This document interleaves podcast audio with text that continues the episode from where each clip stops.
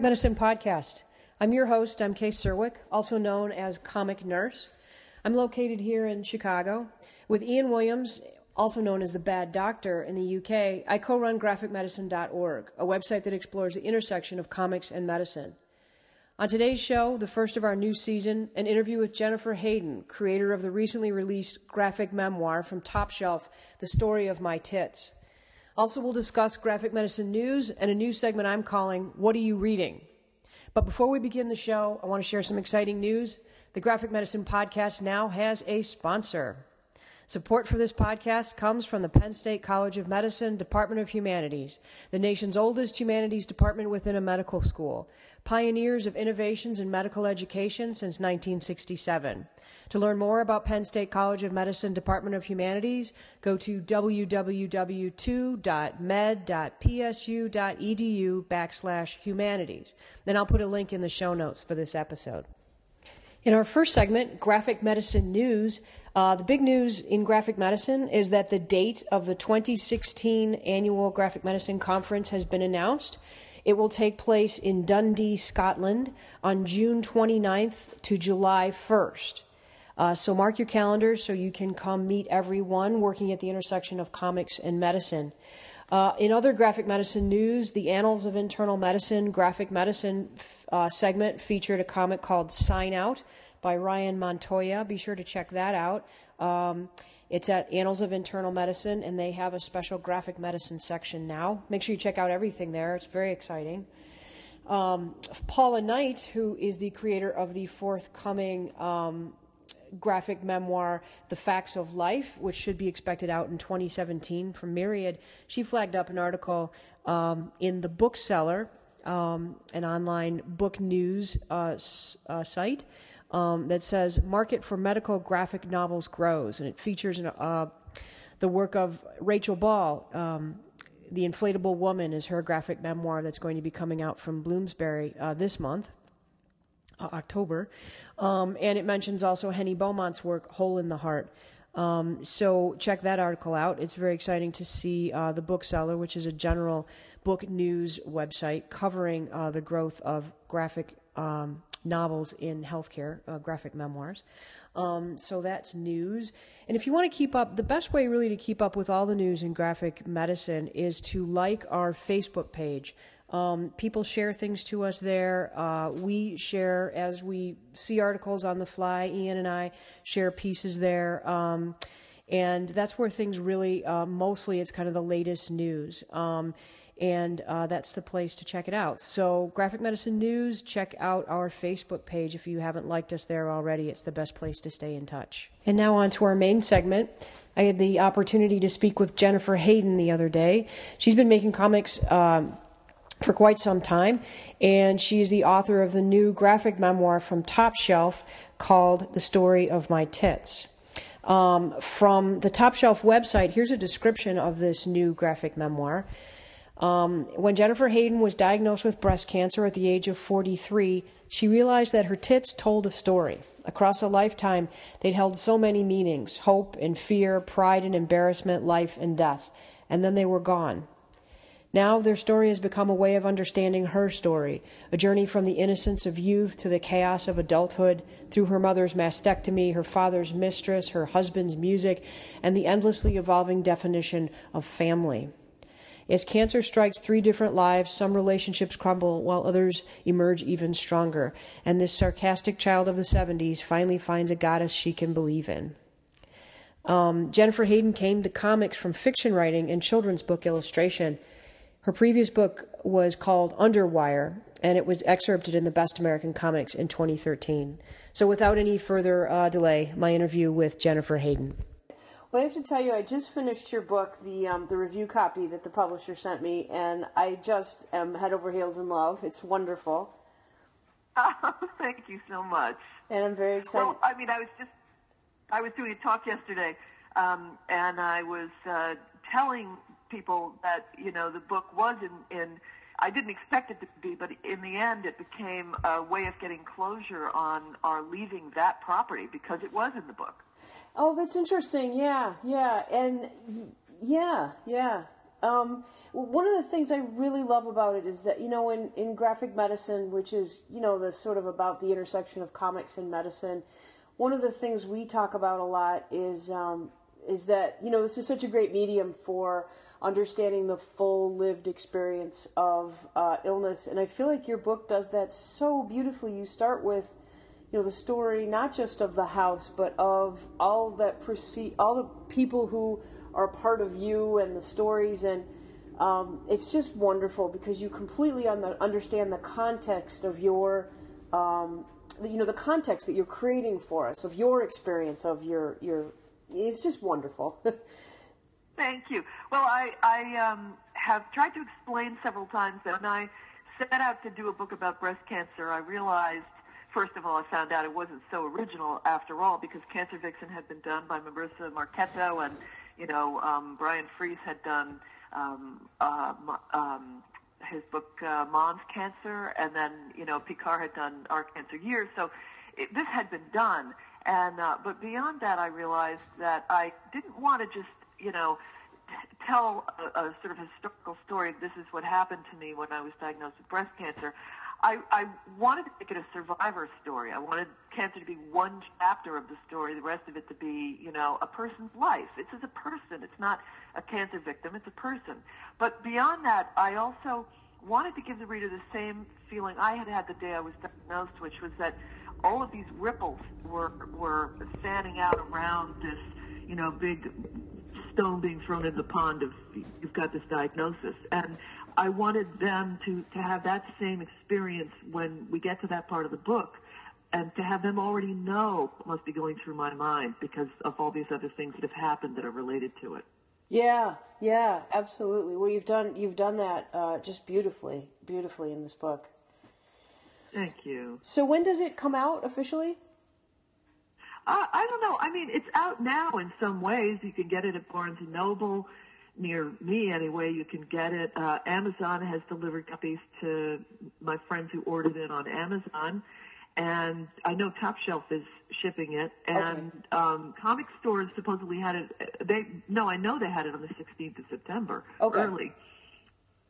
So it's it should be out there. But a few people, I don't know the, all the different ways that people ordered it. I know I have got friends who are still waiting for copies. Yeah, yeah. I've still I pre-ordered it on Amazon and I still haven't gotten it. Fortunately, my wife was able to oh. print out what your publisher sent, so I was able to read that. But yeah, I still haven't gotten it. So, so it's all right. So it's out huh. there. And tell me, are you planning events? Do you have a calendar of events around it that we could promote in any way? Yeah, I do. I've worked my way through about half of them, and as I as I look at the end of the line, I'm thinking, wait a minute, I don't want this ever to end. so I'll just go on tour for life with this. But um, yeah, I've got uh, New York Comic Con coming up this week, so I'll be signing on Friday and uh, on Saturday um, in the afternoon. Uh, and then uh, I'll be on a panel um, 6:45 on Saturday evening at New York Comic Con. Truthiness is stranger than fiction, something like that. And then the next weekend is uh, Massachusetts Indie Comics Expo in Cambridge, in Boston. So I'll be going uh, up there, and I'll be on. I'll have a table, and I'll be selling them on Saturday and Sunday, and then I'll also be on a panel there. And after that, I've got. Um, I'll be at Comic Arts Brooklyn, which is a great show in Williamsburg, Brooklyn, in New York, uh, on the 7th and 8th of November, and I'll be doing a panel there. And then um, the next one, Miami Book Fair, which is the weekend before Thanksgiving, and I'll be going down to Miami for that. And then I've got an event with um, on the old home turf in Brooklyn at Book Court on Thursday, December 3rd, which I'll be doing with my mentor. Um, Dean Haspiel, who kind of brought me into the comics fold many years ago, and uh, that'll be fun. It'll be a reading with him and some of uh, some of the guys from Hang Dai uh, Editions, which is his imprint that he's doing. Nice, nice. Yeah, I saw the reference to him in the credits. That's really wonderful. Um, and I love the way that you incorporated also kind of how you came into the comics fold into the text. Uh, you sort of, you know, showed yourself reading your first graphic novels, and uh, and that was really neat to see. Yeah, I kind of had to do that. I, I, um, I realized it was sort of meta and weird to actually be describing the beginning of the book that people are holding in their hands, you know, because then it starts to step out of, it's like having someone talk into the camera almost of, of a movie and kind of ruins that illusion. Um, but I thought it was germane because, you know, a great thing that happened as a result of my breast cancer was that I discovered graphic novels while I was recuperating, and I read so many of them because I was, you know, rela- you know, recovering from surgery, and I I discovered that they were the best way for me to tell stories, the best way for me to tell this story. And, you know, I really had this experience of losing my breast and gaining my voice as an artist. You know, it just came pouring out once I discovered graphic novels. And that was just such a, an incredible, joyful result that I really had to include it. That's wonderful. I love the way you put that. Tell me more about why you think comics were um, what really gave you that voice. What, what is it that you think about the medium?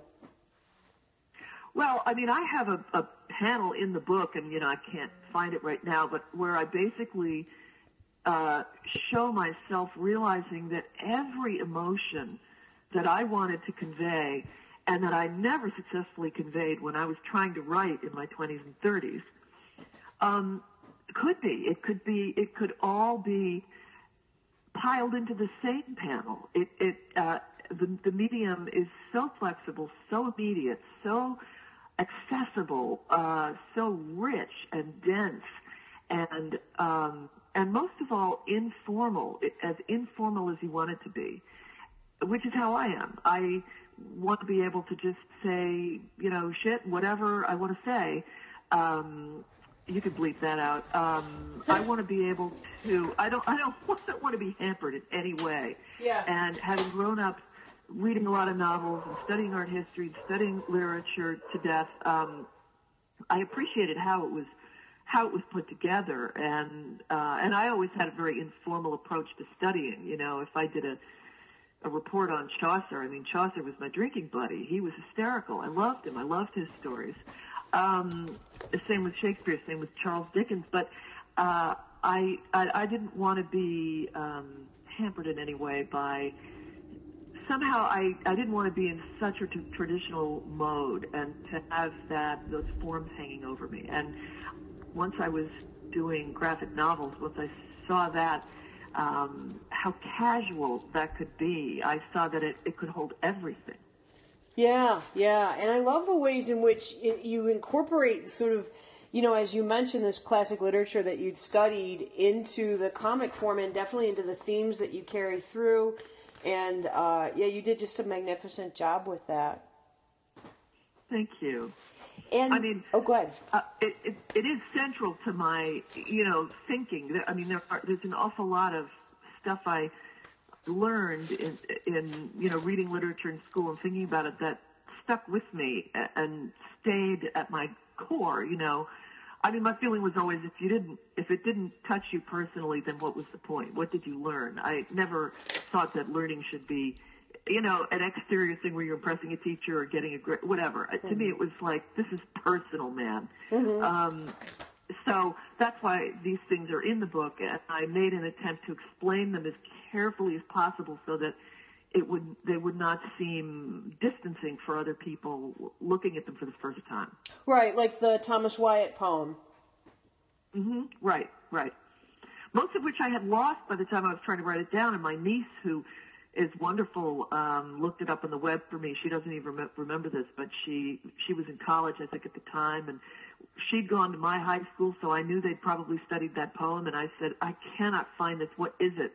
You know, um, I've got to look at it again. I've got to, you know, analyze it once more just to make sure I, I it says what I think it says. And she got the poem to me, and and it was great. It was it was terrific.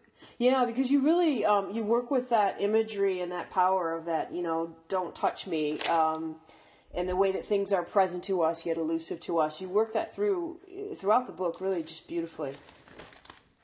Thank you. Yeah. Well, you know, it's it's funny because uh, I felt this way about my mother, Noli Me Tangere, Don't Touch Me.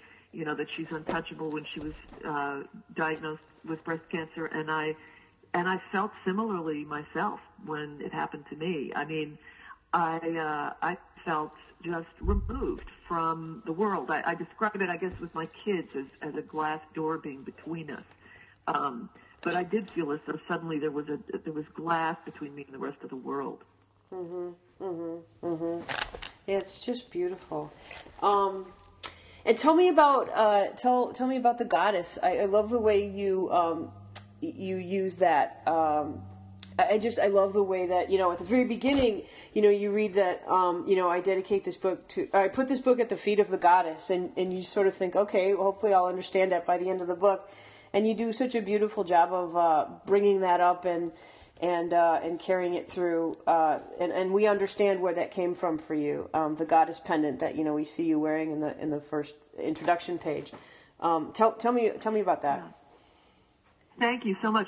Um, yeah, and it, it, you know, my first book, Underwire, which came out in 2011, had portraits of goddesses, including that one in it, which people probably just leafed over and said, well, whatever, man, I don't know what that's about. And because even back then, you know, I had started this book already and, and I was dedicating everything to the goddess because the goddess was, um, I mean, the best way for me to, to explain it is that she was a metaphor and an image that uh, that supported me when I was recovering and uh, and it helped me to believe in her. And so I just kept on dedicating everything I did to her and following any promptings that she gave me. And she's never steered me wrong. So it's not exactly a religion. I was never a religious person but um, you know, what happened, and I described in the book, is I um, had been given a, a meditation tape by a shrink I was seeing for,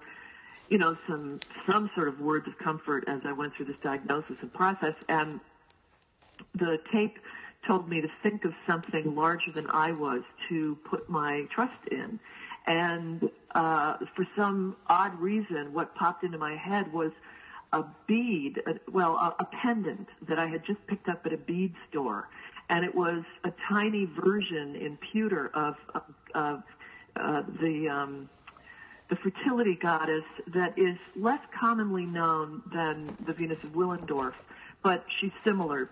Willendorf is Paleolithic. This one is Neolithic. She was discovered at a settlement, you know, um, in Romania, and uh, and it's just breasts and a big belly, and you know the vulva and no legs and no uh, no arms and no head.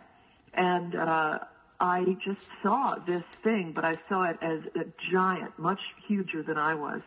And she seemed it just just this moment daydream that I, I had while I was listening to this tape. She seemed to say, you know, uh, you must go through this, and it's going to be painful, but it, it's going to be all right. It's, it's going to be fine, and I'll help you, and just rest your head on me, on my bosom. And I sort of spiritually kind of rested my head on her, and I have really ever since. I, I, it's a very odd thing. The moment I snapped out of this, I just thought, well, you could dismiss that as just your imagination and say, all right, fine, that was a very pretty idea, but you know, I, I don't believe in big, big, big things like that. And then I thought, or you could go the other way, and you could just be comforted for a long time, for as long as it lasts, and keep thinking of that image when you need help. And I have continued to, uh, you know, I wear her around my neck, you know, that was sort of a promise I gave her, and I dedicate all the work I do to her. And, you know, I, I, it doesn't really go beyond that, except there are times when I, you know, I'm doing yoga in the mornings and I, and I thank her for stuff that's happening and, and that's, that's kind of it. It's, it sounds sort of sappy slash, religious. Uh, it's really more philosophical and, and just personal. Yeah, and I love the way you, you couch it too as a choice. Like, I can choose to take comfort that's being offered to me, or I can just dismiss it intellectually, right? I, I love that idea of the choice. Yeah, I mean, you know, faith, of course, is a choice. Friends of mine who are are um, religious have have you know posed that to me and said, you know, this you need to take that leap of faith and if you choose to, then you know you, you may like it. Um, so I suppose I was doing what a lot of people have done, but what I liked was that I had waited for it to come to me, and I had waited it for it to come in a form that worked for me, because this is all about womanhood and who I am as a woman and you know a mother figure that I can be closer to in many ways than I was to my own mother. You know what I mean? Yeah, yeah. No, that's that's really wonderful. I like the idea too of it coming to you. Yeah, yeah. That's very wonderful. Yeah. Um, so I'm gonna be a comics nerd here on you um, as someone who's trying to finish up a, a graphic memoir myself. Um, I'd love to hear about oh, the yeah yeah I'd love to hear about the process because you say at the end that you um, and this isn't any kind of spoiler but that you um, you had to get a dip pen when your rapidograph gave you tendonitis two years before it was finished. So I want to hear about that process stuff. So uh, anything you want to tell me about the process of this was an eight year process? Yeah, it was long. Um, uh, okay, so I, I, the first drawings in the book are the first comics I ever drew, first comic panels I ever drew, and they're unchanged. Um, but I mean, that's my publisher, Top Shelf, just being the fantastic people that they are. Um, basically, I just told myself, I said, read the best graphic novels you can find for a year. Give yourself a year from surgery, and then you're going to start this book. And when I realized I had to start, I just stole somebody's style. I just I stole a format, you know, um, because I, I was so confused by all the different ways that you could make the boxes. So I had been reading a lot of, of Lynda Barry, and I just took her boxes. And I told her recently at SPX, I ran into her, and I said, Lynda, I have to apologize. I stole the way you do your boxes for a book I was working on. Otherwise, I could never have gotten going with it. And she cackled with laughter, threw her arms around me, total stranger, right? Gives me this big hug and says, "Oh my God, nobody owns this stuff. There's no such thing as you know intellectual property. You can have that. I don't care. Fantastic." Oh, that's and that's I, so that's so wonderful. I have to interject as a Lynda Barry um, absolute aficionado that uh, I just love that. That's so her, right? That's just wonderful. It is. And it's the yeah, same. It it's, it's, the same response she had when I I told her, you know, I hope you don't mind I'm using some of your exercises with medical students, and she said the same thing. This doesn't belong to me. What do I lose if you use it? Nothing. That's wonderful. She just wants it to go out into the universe and to make it a better place, and I just agree 600% with her. So I just got started, and I started making the boxes, and my only the only method to my madness was to tell myself to add. It was sort of like an add a pearl necklace, except I hate to compare my my panels to pearls, but the idea is uh, just add one each day and don't worry about anything else. And I had a timeline that I put together with my husband's help. He has a better memory because I was covering a lot of years, and I just wanted to make sure I saw where things actually did line up. Otherwise, I knew I'd get myself into trouble remembering things wrong. Once I had the timeline, then I kind of saw where I could cut chapters and they would be more dramatic. And then I wrote the chapter outline just so briefly, two sentences per chapter. I didn't want to guide this book too much. I had this feeling that I was getting kind of a transmission and that it was just sort of coming into my fingers and I and I as long as I gave myself the space and the time to hear it and to feel it that it that I knew exactly what to do, even though I had never done this before. So um, I did not write a script. I did not do pencils. I didn't do thumbnails. Uh, I just um, went from panel to panel because when I inked something, then I would draw, I'd add a detail that I hadn't thought of, and that would spark, you know, maybe the next panel. And I handed this thing in to Top Shelf in ink. Can you imagine? They must be the only guys in the world who would put up with that and all they did was give me uh, give me um, typo, you know, edits basically. I, I hardly had to redraw a thing. It was just incredible. But um, I did, in fact, from the, the using this uh, very um, dense style with a lot of cross hatching and texture, get tendonitis two years before I was done, and I was in terrible pain, and I had to stop drawing for a couple of weeks and start icing my hand and I learned all about hand yoga and Chinese hand balls and squeezy balls and soaking your hand for 20 minutes in hot water before you work and after you work and blah, blah, blah, blah, blah. And it all helped and it all basically enabled me to recover. There's one page in the book that I drew with a dip pen and I kind of, it's kind of a game. I leave it to people to figure out. and um, they should be able to figure it out. Luckily, the message of that page was absence and sadness, and so not making it detailed worked. So, you know, again, Top Shelf never said, hey, you got to redo this page. It doesn't look like the others. Um, and, uh, and then as I got back into the book, I just started to learn a few lessons about having a, a plain panel with a couple of more complicated panels on either side. The reader doesn't mind having a break. I think I was terribly nervous about seducing the reader into reading my work because I was a beginner. And now I'm evolving a style that's, um, you know, on the surface, it's, it's like this one. My drawing is still the same, but I'm, I'm actually doing the shading and the texturing with uh, a black watercolor pencil, which I wet for a little painterliness because you know, it, this is just insanity what I was doing, and I'll never be able to do anything more with my hands if I keep it up. yeah, yeah, I can see that in all the marks. You know, just looking at the backgrounds of all the panels, the the yeah, you can see the handwork. That's just amazing. It was, you know, I mean, Alison Bechdel says when she was doing um, Fun Home, I, re- I read something about how she realized quickly there was no way she could do it like Dykes to Watch Out for with the cross hatching and stuff. She if she wanted to finish it in time, she had to um, use uh, a, a coloring. She she picked a pale green, and she just figured out where she wanted to put it in Photoshop. And it was it's a such a beautiful. Um, she's very sensitive about how she does it, so it doesn't look like a photoshopped book. And her line work is still really delicate and beautiful. Yeah. But she was smart. She saved herself she saw from the beginning what was going to be going on. I just jumped into this book like a like a crazy puppy. I had no concept, and nobody told me you're crazy. They they let me go, which was spiritually the thing to do, but physically a disaster. yeah, for you, right, as the artist, yeah.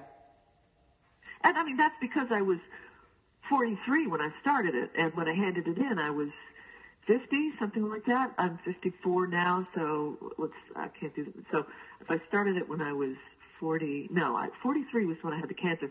Started it a year later, 44. So if it took me eight years, I was done when I was, um, uh, 52, something like that.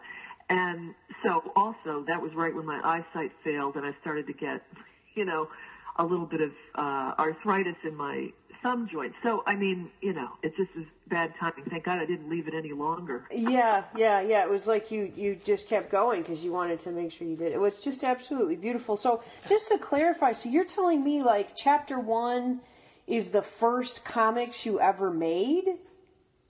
Yes. Oh my God. That's craziness. They're fantastic. Well, I, but it's it's so simple. It's so basic and and you know what? That's part of why this book is um it goes from I was it, it's good that I went started in childhood because childhood is something that we later don't remember as clearly and per, and for the perceptions to be simpler makes sense. So I can see myself sort of lowering myself into the water in the first like five chapters. I'm gradually getting a sense of what I'm able to do and then when I get to the chapter about my mother's breast cancer, I remember heaving this apprehensive sigh and thinking, oh my God, am I going to be able to do this? You know, am I up to this? And, but every challenge I gave myself, I kept, you know, I wanted to, to, to rise to it. And that's what taught me how to do comics. Yeah. Well, and the answer to that question of whether you were up to it is clearly uh, yes. and and that's what and that kept showing itself to you. That's just amazing. It's just wonderful. Um, uh, I had another question, and I seem to have lost it. I'm just overwhelmed looking at at this book. Um, so, uh, so I'm just curious then, from a process side. So, when you finished your manuscript, did you show it around to people, like your family, um, or uh, in terms of like getting feedback from them? And, and, was everybody good with it? Everyone's like, I completely sign off on what you've done. You know, as far as how they were represented themselves. Oh, man, definitely not. No, I mean, I did this book very much in private, and it's funny because early on I was doing uh, I took a detour to do these underwire stories that went into my first book, you know, when Dean Haspiel invited me on ACT-I-VATE. And so those were public. I was doing those in front of the public on the web, but I never put this one on the web. I didn't want anyone looking at it except a couple of people. Dean looked at it and a couple of publishers looked at it. And once Top Shelf took it, I didn't even show it to them. I just said, okay, now I have an advance. I have a publisher. Now this is just me in the wilderness. I didn't show it to family. I didn't show it to friends. I didn't show it to any comics people. I just, again, I'm, I'm stubborn here. I knew that I knew what I was doing. And I knew that I was uh, a person who'd been in school for a long time and who had always been very easily manipulated and uh, influenced as an artist. And I thought, I'm not doing this this time. I am not listening to anybody. I'm going to be as as uh, tasteful and artful and um, sensitive as I can be. And when it's done, uh, I'll trust my publisher and maybe a couple of readers to tell me if they think I went astray anywhere. But when I handed it in, Top Shelf, uh, I, I said, please tell me, tell me if you think I've been too harsh on my family in this book. And and they said, I, we don't see anything out of line. And, you know, they had seen things out of line in my underwire stuff, a couple of things they pulled out. So I, I did trust them. And, uh, and I actually didn't end up showing it to anyone in my family before it went to print, partly because we kind of hurried it into print. Um, it, there was some scheduling things about getting uh, getting some ARCs out at, at BEA, the land of alphabet soup, um, some advanced copies out at Book Expo in, in the Javits Center, which you know, where all the books get introduced in the spring. And to do that, um, I, I had to, you know, get right on it and make the, the few changes we needed to make and the cover and stuff. So I didn't end up involving, say, you know, my little brother or Dean or anybody else in the editing process.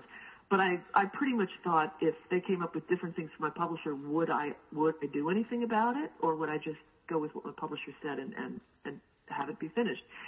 So this summer, I brought one of those advanced copies uh, up to my mom's place in the Cape, where we all end up sort of reunioning during the summer, and um, and and different people read it, and different people didn't read it, and some people said something about it, and other people didn't, and I was just kind of watching, you know, and the this copy got sandier and sandier and wetter. It was in and out of beach bags, and it was starting to get mildewy, and I think it just ended up, you know, under a couch somewhere. I don't, I don't think anybody knows where it is now. And that to me just represented my family's handling, which was perfectly appropriate of this thing. That's not really them. It's, it's, they're in it, but they're seen through the prism of my memory, which is faulty, and uh, and they they accept me into the family as an artist, accept that the stories are going to come from them, and they know that art is art. You know, it's not truth, it's not reality, and they are letting me have my space. I've decided that's pretty much that's I think the, the general response.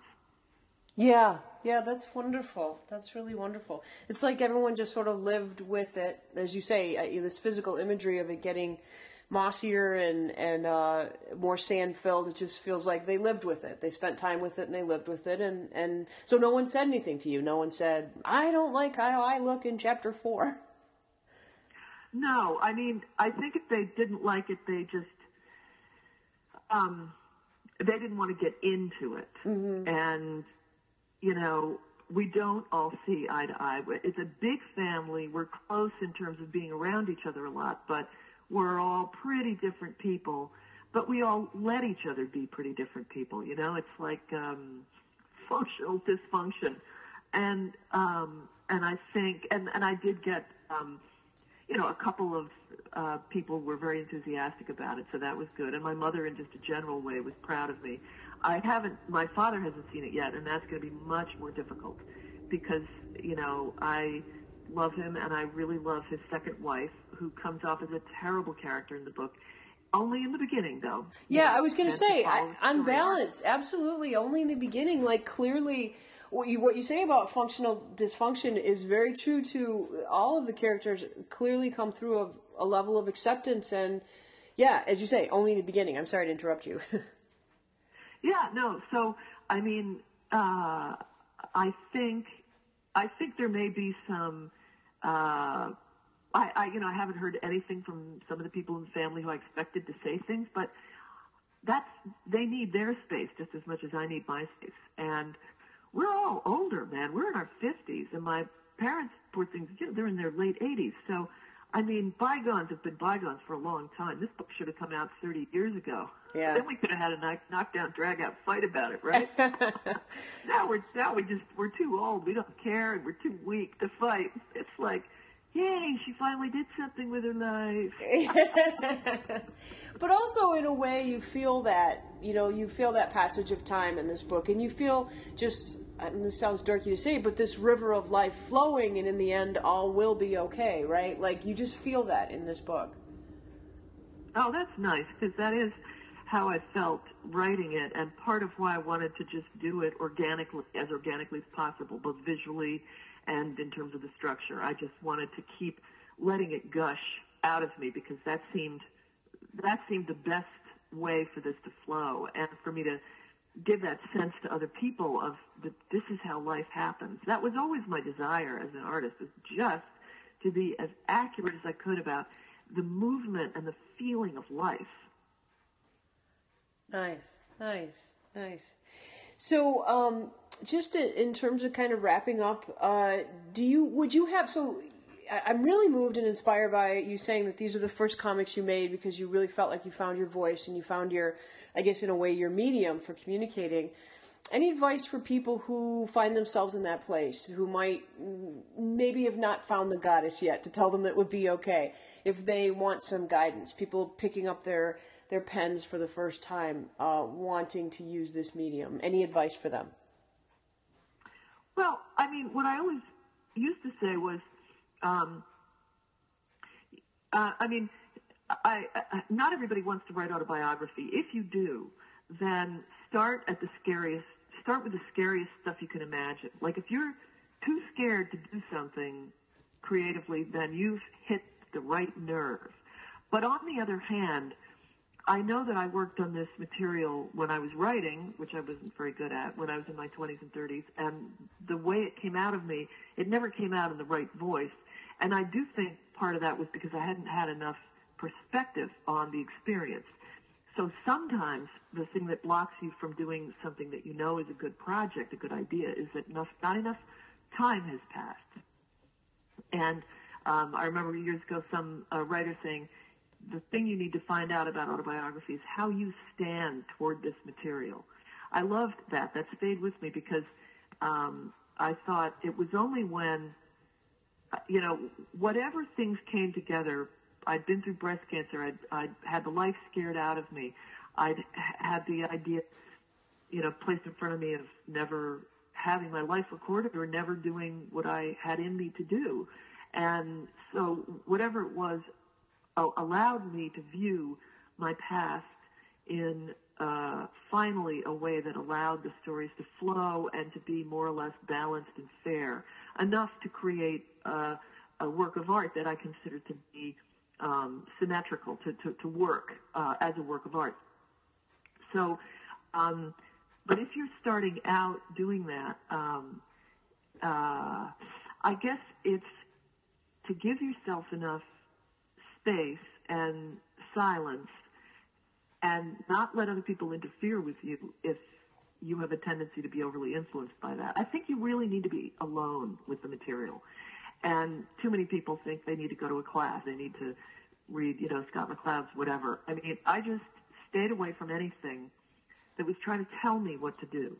And I uh, read the best material that I could get my hands on that I that was what I wanted to do. I looked for role models in the books themselves, and when I found them, I just savored what I thought the person was doing so well. And if I if, if the book had been recommended by someone, you know, Jimmy Corrigan, you got to read it. It's supposed to be great. I'm reading it, and I'm reading it, and I finished it, and I just got the tiniest amount of soul from that book. And I said, I see that there's skill here, that there's a puzzle here, but it is not for me. This is not going to be teaching me how to do this, teaching how me how I need to do this.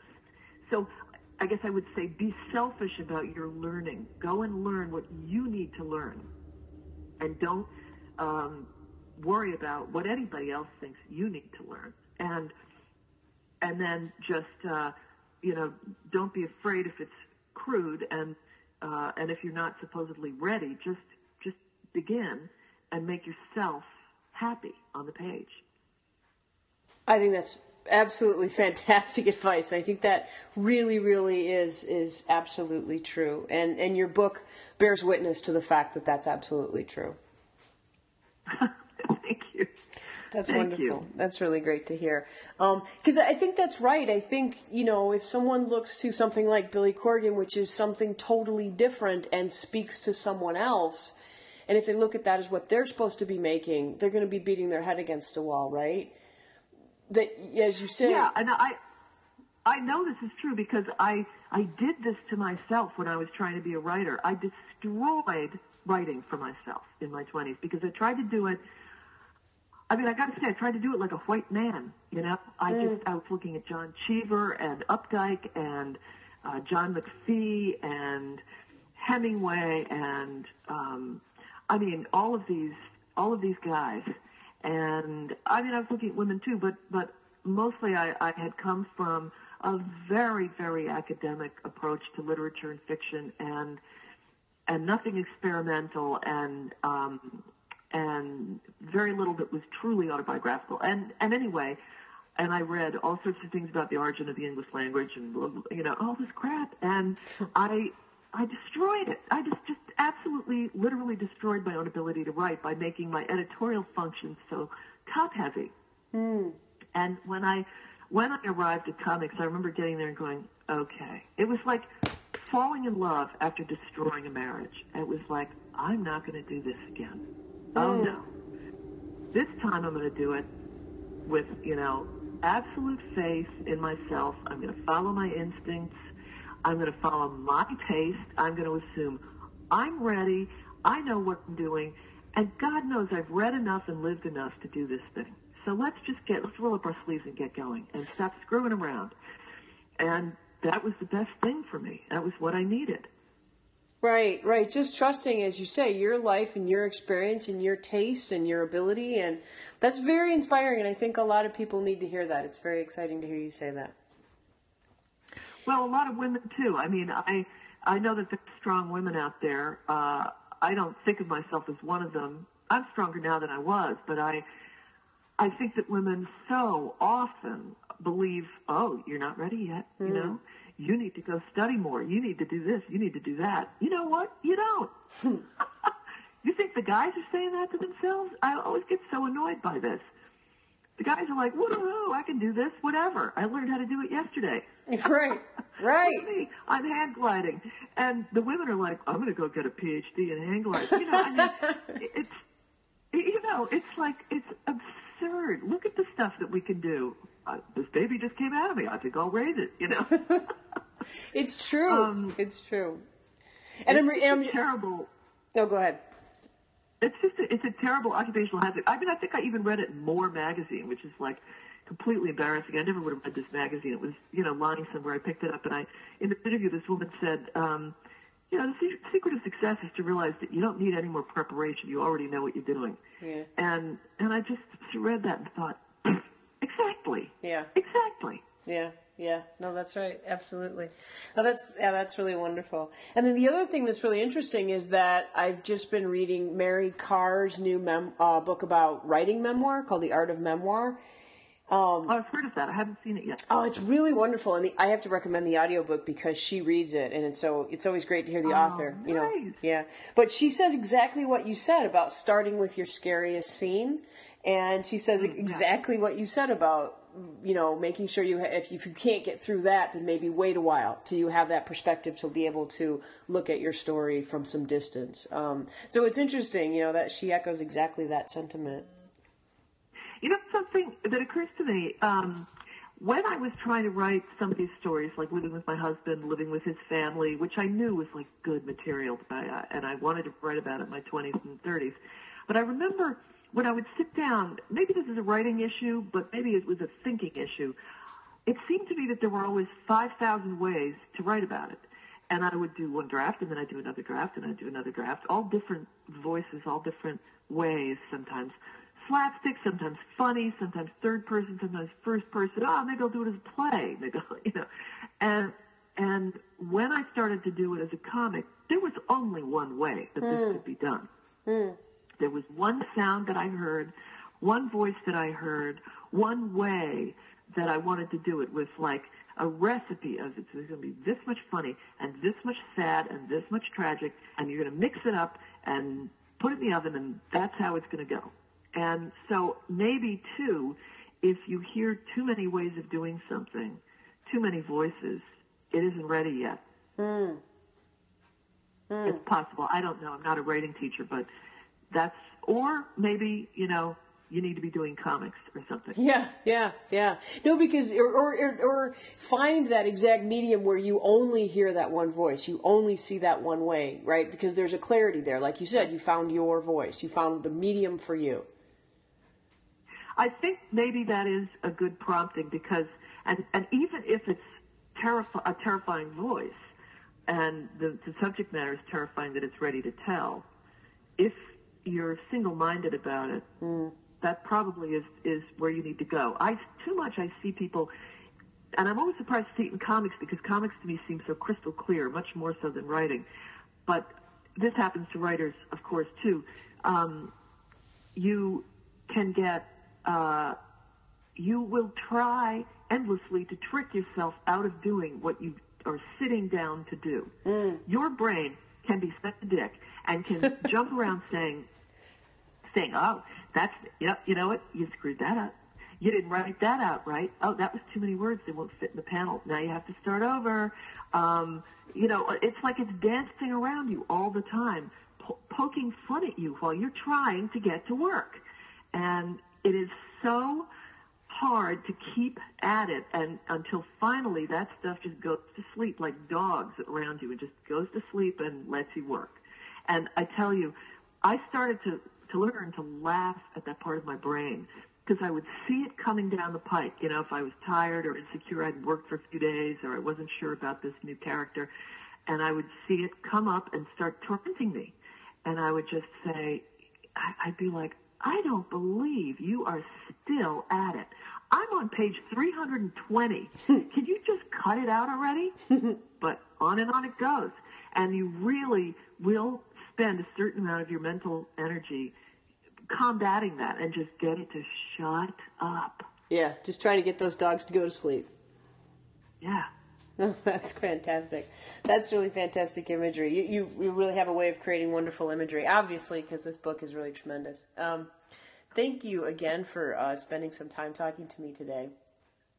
Thanks so much, MK, for calling me up and asking terrific questions and for spending so much time reading my book. I have to thank everybody who devotes enough time to actually read my book from start to finish. It's a it's an investment. oh no, absolutely. In fact, it just it, it goes so fast that you know, and people always say this about reading great graphic novels that you feel like you want to go back and like you're trying to get through to read the content, but then you want to go back and really appreciate, you know, every line you put into that sweater, especially somebody who makes this stuff to know how much time every panel takes and how clearly how hard you, you worked at it. It's really just a, a beauty to behold. Thank you so much. Thank you so much. It really means a lot to have so many people, you know, relate to it. And now for our new final segment for this season of the Graphic Medicine Podcast, a segment I'm calling What Are You Reading? In which we get the recommendation of a graphic medicine text or two, or gra- graphic medicine related text or two from someone connected to the graphic medicine website. This week's first guest is Michael Green. He's a doctor, ethicist, researcher, and educator at Penn State College of Medicine and a co author of the Graphic Medicine Manifesto. Michael, what are you reading?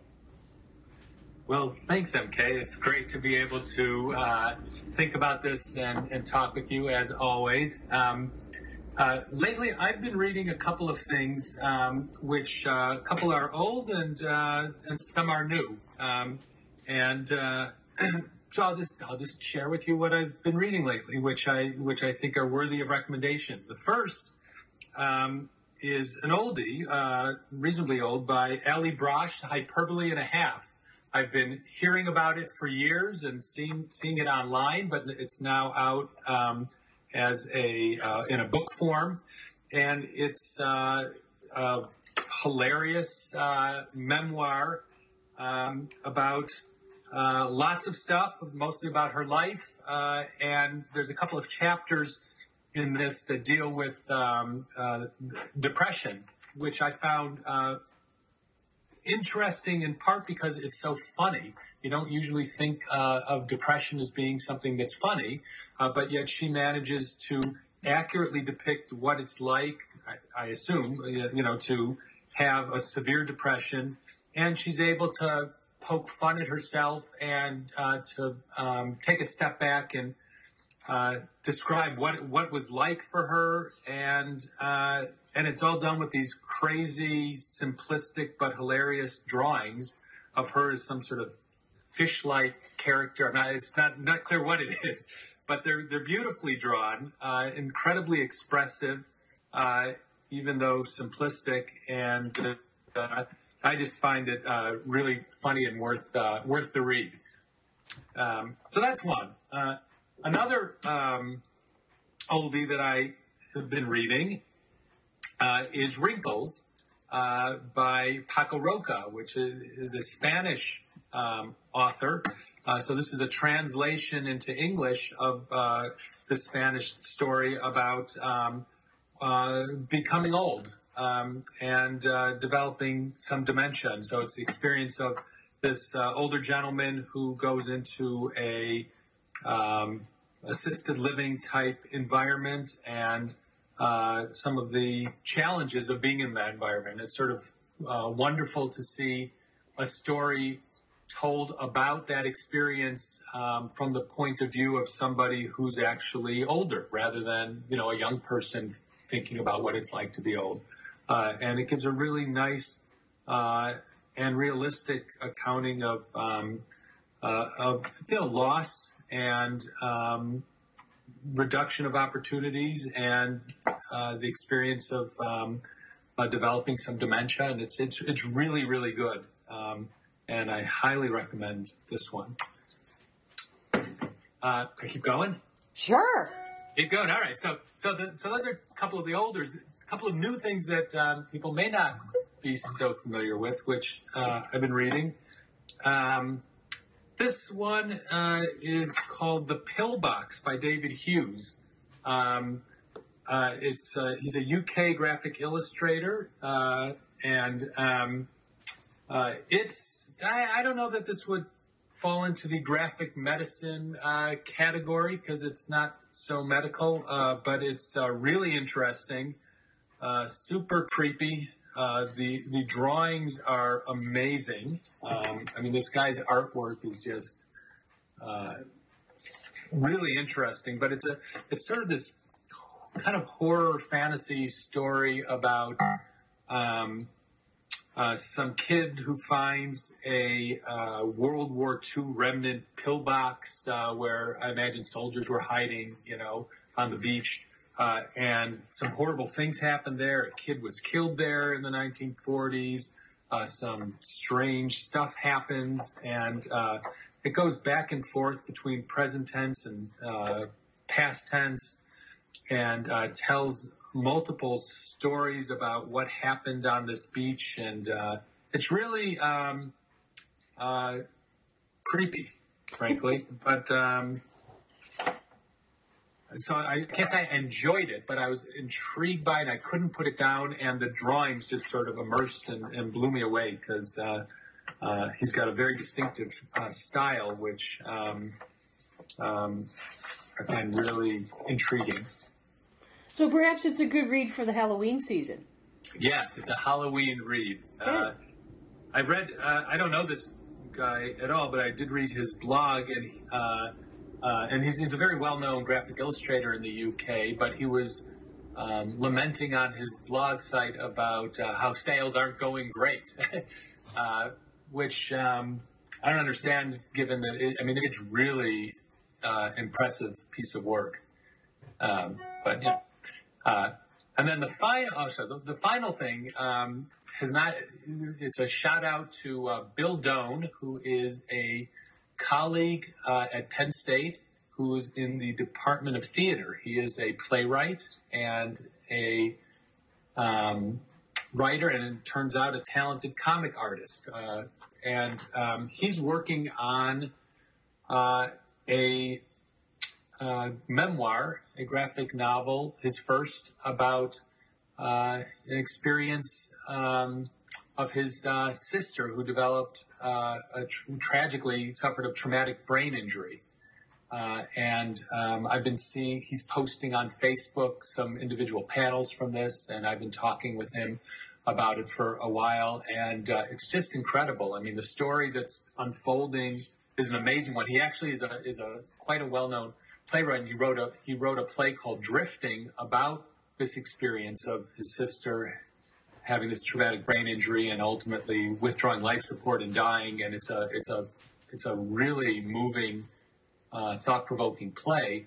And so um, uh, this graphic novel that he's working on is um, uh, of the same general topic. I'm not exactly sure how it's going to play out in terms of a graphic novel, but I've seen his drawings; they're fantastic.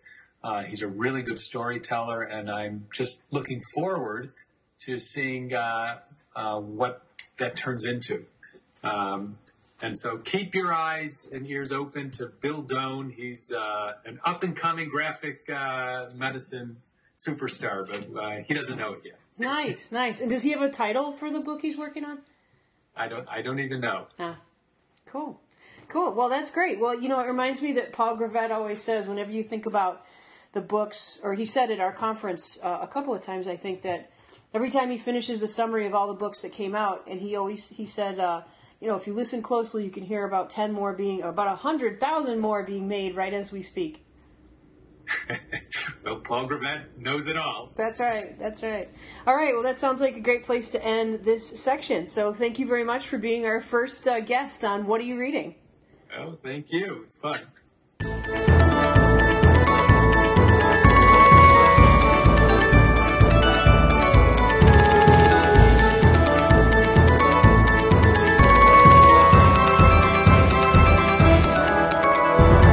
Thanks for listening to the Graphic Medicine Podcast. I'm MK Czerwiec, co curator of the website graphicmedicine.org. New episodes of the Graphic Medicine Podcast will be posted weekly on Fridays. Don't forget to subscribe in iTunes, and while you're there, it'd be great if you left us a review. Um, if you'd like to be a guest on What Are You Reading, please be in touch. I can be reached at comicnurse at mac.com. If you would like to come up with a new theme song, because the one I'm using is really annoying, please do and be in touch at comicnurse at mac.com. Um, in our next episode, Brian Fies's introductory talk from the 2015 Graphic Medicine Conference in Riverside, California. Support for this podcast comes from the Penn State College of Medicine, Department of Humanities, the nation's oldest humanities department within a medical school pioneers of innovations in medical education since 1967. To learn more about Penn State College of Medicine Department of Humanities, go to www.2.med.psu.edu/humanities, and I'll put a link in the show notes for the episode. Until next time, have a great week.